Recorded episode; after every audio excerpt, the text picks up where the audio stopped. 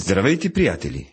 Отново сте с единственото предаване, което ви осигурява системно изучаване на Библията. Ако сте постоянни, вие ще можете да се запознаете с всички книги от свещеното писание, а така също и с единственият Господ и Спасител Исус Христос. Със следващата песен ще дадем възможност на тези, които искат да следят текста, който изучаваме, да го намерят. Послание към колосяните, глава 4. Ще чуете Аз на теб цялата слава отдавам.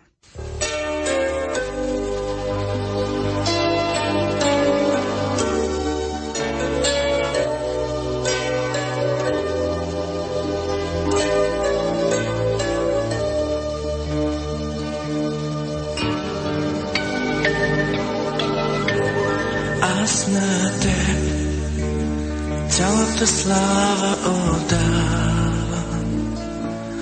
Аз на теб цялата хвала отдавам. Аз на теб цялата слава отдавам за жертвата, която бе ти. Само ти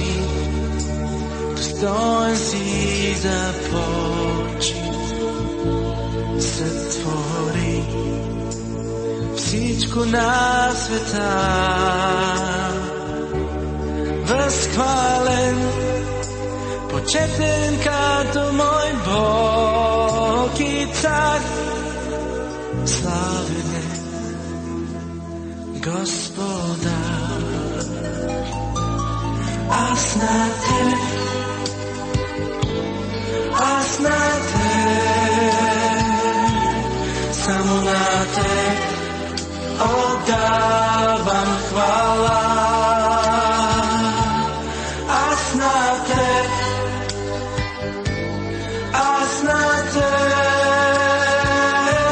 samo na te, oddávam ti chvála.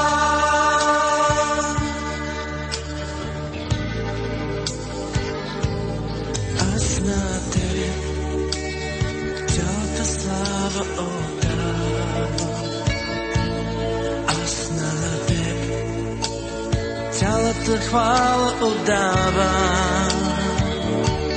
Аз на теб цялата слава отдавам за жертвата, която бе ти. Аз на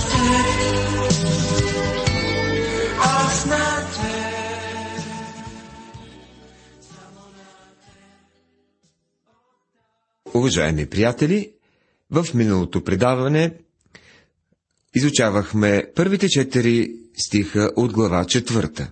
В тази последна глава откриваме напътствие за практическата святост в работата, с която сме свързани. Това е последното предаване от изучаване на посланието на апостол Павел към колосяните.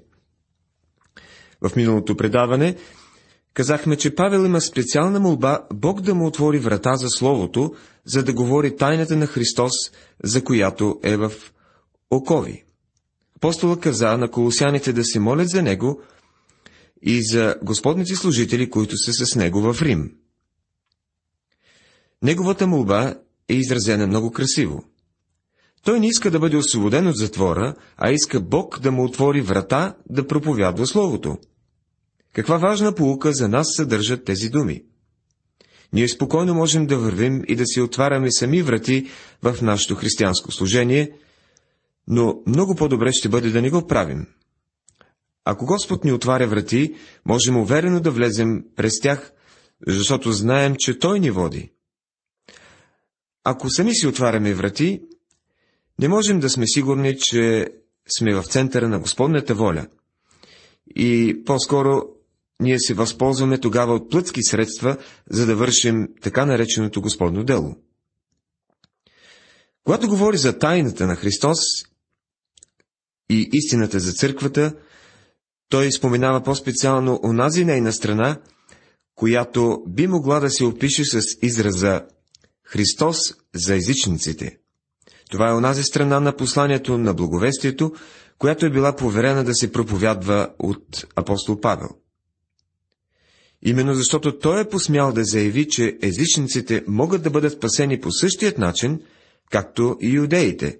Еврейските водачи са успели най-накрая да го изпратят като затворник в Рим. Има някои хора, които смятат, че великата тайна на църквата е била открита на апостола, докато е бил в затвора. Затова те обръщат по-голямо внимание на затворническите послания, подценявайки значението на другите новозаветни книги. Но тук, в този стих, разбираме, че именно проповядването на тайната е станало причина за неговото затваряне, което означава, че тя му е била открита известно време преди да бъде арестуван. Чуйте петия стих. Обхождайте се мъдро към външните, като изкупувате благовремието. Обхождайте се мъдро. Едно дете на Бога има отговорност пред света днес. То не трябва да бъде глуповато дете на Бога.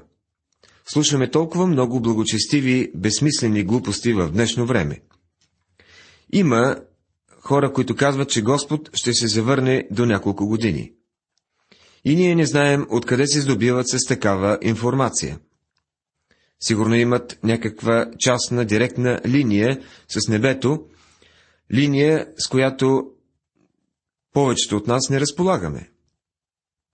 Християните нямат право да правят подобни изказвания пред един неспасен свят. Нито пък трябва да казваме, че сме се доверили на Господа, когато делата ни показват, че всъщност ние не сме му се доверили напълно. Не трябва да вършим глуповати неща пред лицето на света. Една жена порицала един християнин, че е ходил на лекар за лечението на своето заболяване. Тя казала, че това показва, че той не е имал доверие в Господа, като отишъл при лекарите. И тя заявила, аз имам рак и съм се доверила на Господа, и аз не ходя на доктор. Бог ще ме изцели. Обаче, за съжаление, неодавна я погребаха. Умря от болестта си. Така че от време на време този случай показва, че сме виновни за усмивките на съседите си, както и за думите им. Тези християни са глупави хора. А ние трябва да се научим да се обхождаме мъдро към външните, като изкупувате благовремието. Купувайте всички отворили ви се възможности. Когато видим една възможност, трябва да се молим на Господа да ни води. Не трябва да насилваме това, което смятаме за правилно върху хората. Трябва да се молим и да измолваме Господ да ни отвори вратата и Той ще отвори за всеки един от нас. Искаме се да имах възможността да чуя разказа на много наши слушатели, как това им се е случило в техния живот, но пък могат да ни пишат за своите опитности. Християните трябва да разберат, че невярващите наблюдават много внимателно поведението им всеки ден. Хората се интересуват много повече от нашето поведение, отколкото от нашите приказки.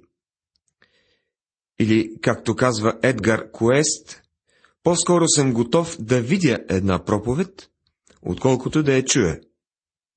Това не означава, че християнинът не трябва да изповядва Христос и с устата си, но преди всичко неговото поведение трябва да съответства на неговото говорене. Никой не трябва да казва за него много говори и малко върши. Всеки ден от нашия живот ние се изправяме пред възможности да свидетелстваме за спасителната власт на Господ Исус. Думата изкупувам означава, че често пъти става въпрос за някаква цена. Но независимо от цената, ние трябва да сме готови да споделим нашият скъпоцен Спасител с онези, които не го познават. Това, което говорите, да бъде винаги с благодат, подправено с сол, за да знаете как трябва да отговаряте на всеки го. Послание към Колосяните, глава 4, стих 6. Някои хора мислят, че този стих означава Нека това, което говорите, да бъде солено и те наистина жилят със своите малки саркастични забележки. Но това, което този стих казва е винаги с благодат, подправено с сол.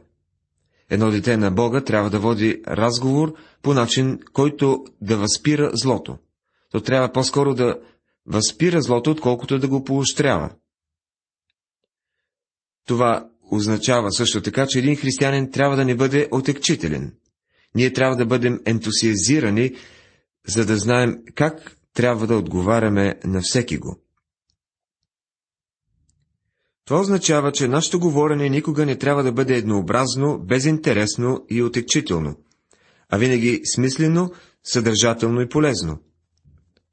Според Лайтфуд, някои езически автори са използвали думата сол вместо ум. Павел казва мъдрост вместо ум. Може би най-добрият начин да се обясни този израз е да се изучи езикът на нашия Спасител, който казва на жената, уловена в прелюбодейство. Нито аз те осъждам, иди си, не се грешавай вече. Тук в тези думи има и благодат, има и сол. Най-напред е благодата. Нито аз те осъждам, а след това и солта. Иди си и не се грешавай вече за да знаете как трябва да отговаряте на всеки го. Може би под всеки го апостолът има предвид главно гностиците, които идват при колосяните със своите правдоподобни доктрини. Те трябва да бъдат готови да отговарят на тези лъжеучители с думи на мъдрост и вярност. В следващите стихове виждаме, че дружбата на вярващите е сърдечна стигаме до един забележителен списък на имена на хора, които Павел е познавал. Това са негови съработници, мъже и жени, живели там назад в първи век. Те са вървели по римските пътища, живели в римските градове и са били под управлението на Рим.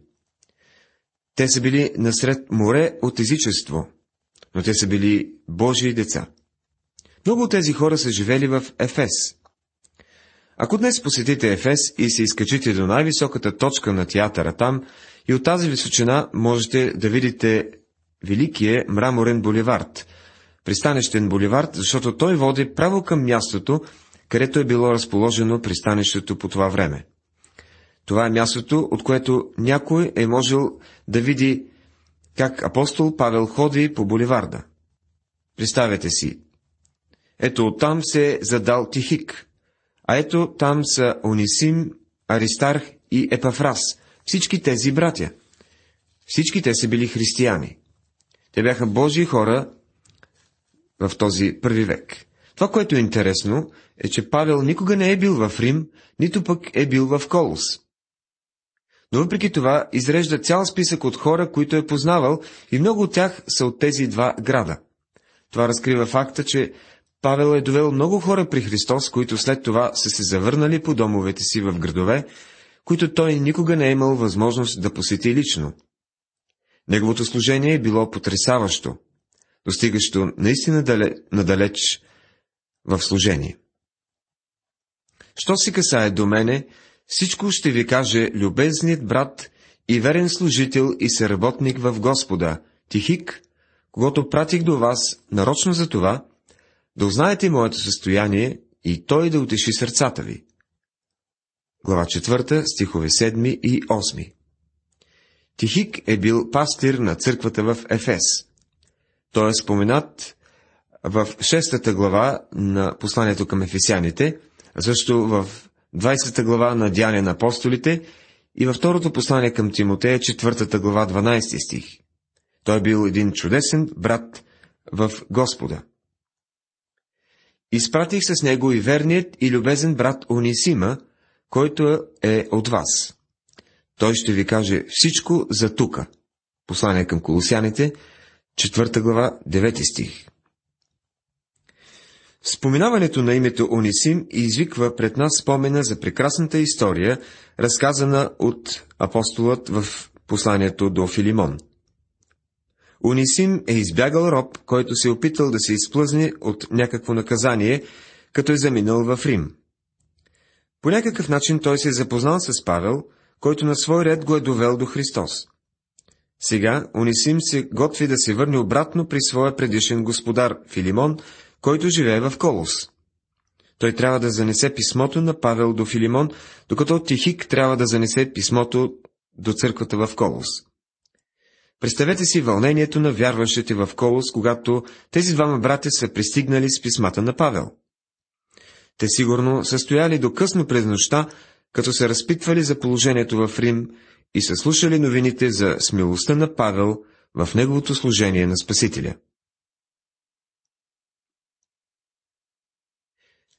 Поздравява ви Аристарх, който е затворен с мене, и Варнавовият сестрин син Марко, за когото получихте поръчката.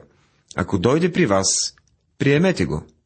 Послание към Колосяните, 4 глава, 10 стих. Аристарх е лежал в същият затвор с Павел и е бил негов приятел. Марко е Йоанн, наречен Марко, племенникът на Варнава, синът на сестра му. Той е автор на второто Евангелие. Ще си спомните, че Марко напусна Павел и Варнава по време на тяхното първо мисионерско пътуване и поради това Павел не искаше да го вземе с него за второто мисионерско пътуване. Може би Павел сбърка в преценката си по отношение на Марко. По-нататък момчето се справи добре и Павел признава това тук. Апостолът дава на колосяните инструкции. Не го отхвърляйте, както аз направих това. Приемете го при себе си. Отново, апостол Павел споменава Марко във второто си послание до Тимотей, 4 глава, 11 стих, като казва, Вземи Марка и го доведи с себе си, защото ми е полезен в службата. И той казва, ако дойде при вас, приемете го. Времето на глагола приемете може просто да означава, че колосяните получават тези наставления в момента на четенето на писмото. Споменаването на Марко ни напомня, че всички ние пишем по едно Евангелие всеки ден. Ние всички пишем Евангелие всеки ден по една глава, с дела, решение, усмивки и това, което говорим с уста. Каквото и да правим, то ни издава, било то истина или лъжа. Какво тогава е Евангелието според теб и твоите дела? Чуйте 11 стих. Споменава и Исус, наречен Юст. От обрязаните тие са единствени мои съработници за Божието царство, които са ми били утеха. Исус, наречен Юст, ще рече името Иешуа на езика на юдеите. Бидейки обрязан, показва, че той е бил юдейн. Това ни показва, че е имало няколко израелтяни в църквата в Колос. Въпреки това, те не са били много. Църквата в Колос се е състояла предимно от езичници. Тези хора са били прекрасни братя, помощници на Павел и самите те са били велики мисионери. Поздравява ви служител Исус Христов Епафрас, който е от вас и който всякога усърдно се моли за вас, да стоите зрели и напълно уверени във всичко, що е Божията воля. Глава 4, стих 12 Епафрас е пастирът на църквата в Колос. Сега той е в затвора, така че има ново служение. Служението на молитва. Един млад проповедник бе написал следното писмо. То бе обесърчително писмо. И нашият отговор бе така. Ако смяташ, че няма служение и че вратите ти са затворени, ето ти една работа. Моли се за нас. Молитвата също е вид служение. Ако Бог направи невъзможно по-нататъчното ти активно служение, то тогава се моли за Божите служители, това просто означава, че Бог ти е дал едно ново служение. Той има за теб малко по-различна задача. Защото свидетелствам за него, продължава апостолът, че се труди много за вас и за тия, които са в Лаудикия и Иерапол. Глава 4, стих 13. Тези градове бяха много близо един до друг. Иерапол и Лаудики бяха на не повече от 10-15 км един от друг. И двата града бяха близо до Колос. Имаше църкви и на всичките тези три места. Поздравява ви възлюбеният лекар Лука и Димас. Послание към колосяните, 4 глава, 14 стих. Сега апостолът изпраща на колосяните поздрави и от Лука и Димас. Тук апостолът като че ли ни представя две противоположности. Възлюбеният лекар Лука е бил дълго време спътник на Павел в неговите пътешествия и вероятно му е служил както в телесните, така и в духовните нужди по време на болести, преследвания и затваряния. От друга страна, Димас е прикарал с апостола много малко време и накрая Павел казва, Димас ми остави, като обикна сегашния свят и отиде в Солон. Наистина е трагично да, слу... да чуеш тези последни думи.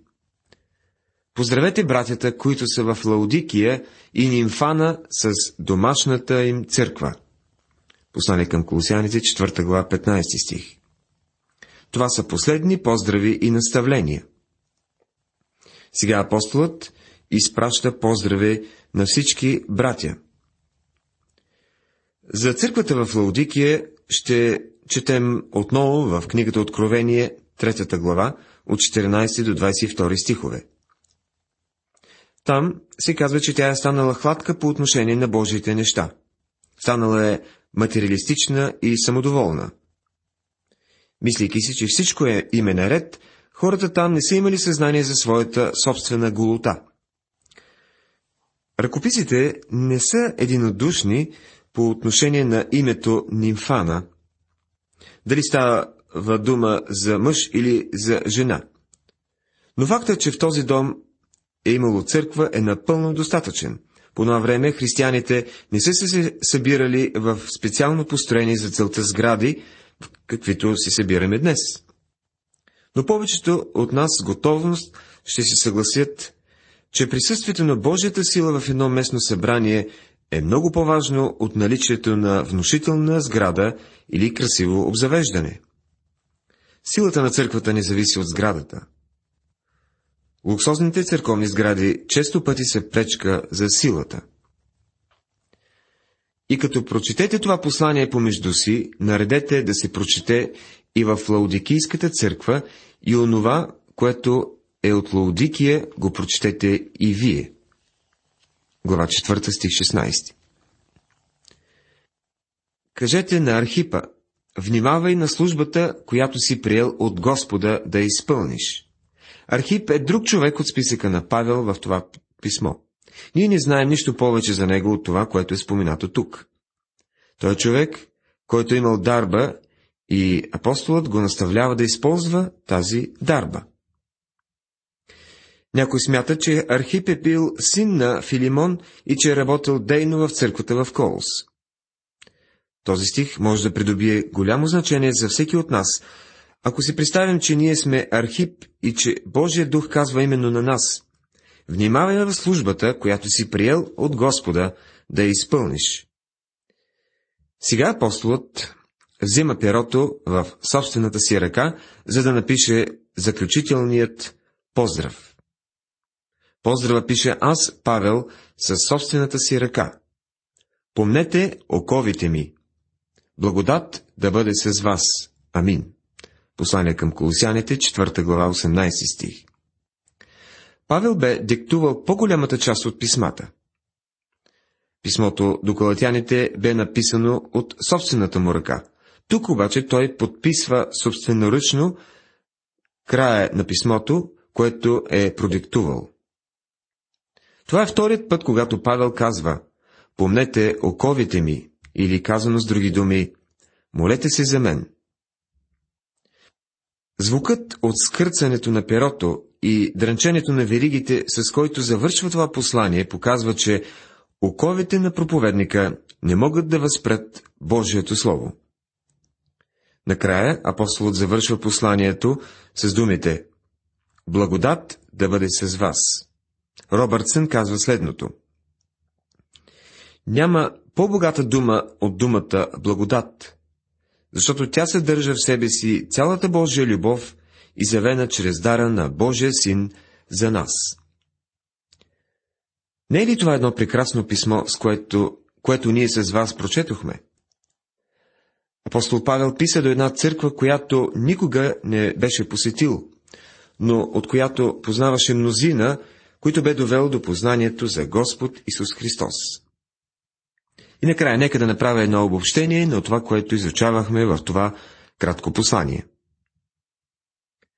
Както казахме във въведението, Колос е бил известен град в областта Фригия и вероятно се намирал недалеч от Лаудикия и Иерапол. Днес градът е погребан в руини, единственият спомен за него се е запазал главно в това послание. Целта на посланието е да предупреди колосяните относно еврейските секти и гностиците. Апостолът изразява голямото си задоволство от твърдата вяра на колосяните и тяхното постоянство. Посланието е писано, докато апостол Павел е бил затворник в Рим. В тъмницата той не е стоял бездеен и тъй Божието Слово не е било в окови. Подобно на посланието до римляните, това е едно послание отправено към хора, които апостолът никога не е бил виждал. Църквата, основана в Колос, не е била създадена пряко от Павловото служение, а в резултат на служението на Епафрас, който е бил изпратен от апостола, за да проповядва благовестието на езичниците. И така в Колос е имало една преуспяваща църква, която се е ползвала с голяма известност сред другите църкви. Понякога на Бога е угодно да се ползва от служението на по-незначителни личности, притежаващи по-скромни дарби, които могат да допринесат много със служението си за църквата му. Бог използва онова, което му е угодно и не се ограничава само с видните и бележитите. И макар Павел да не е основал тази църква, при след това той не я пренебрегвал. Колосяните са му били също толкова скъпи, колкото филипяните или които и да било други, повярвали чрез неговото служение. Уважаеми приятели, завършихме изучаването. В следващото предаване се връщаме отново в страниците на Стария Завет и ще изучаваме книгата на пророк Исаия. Бог да ви благослови!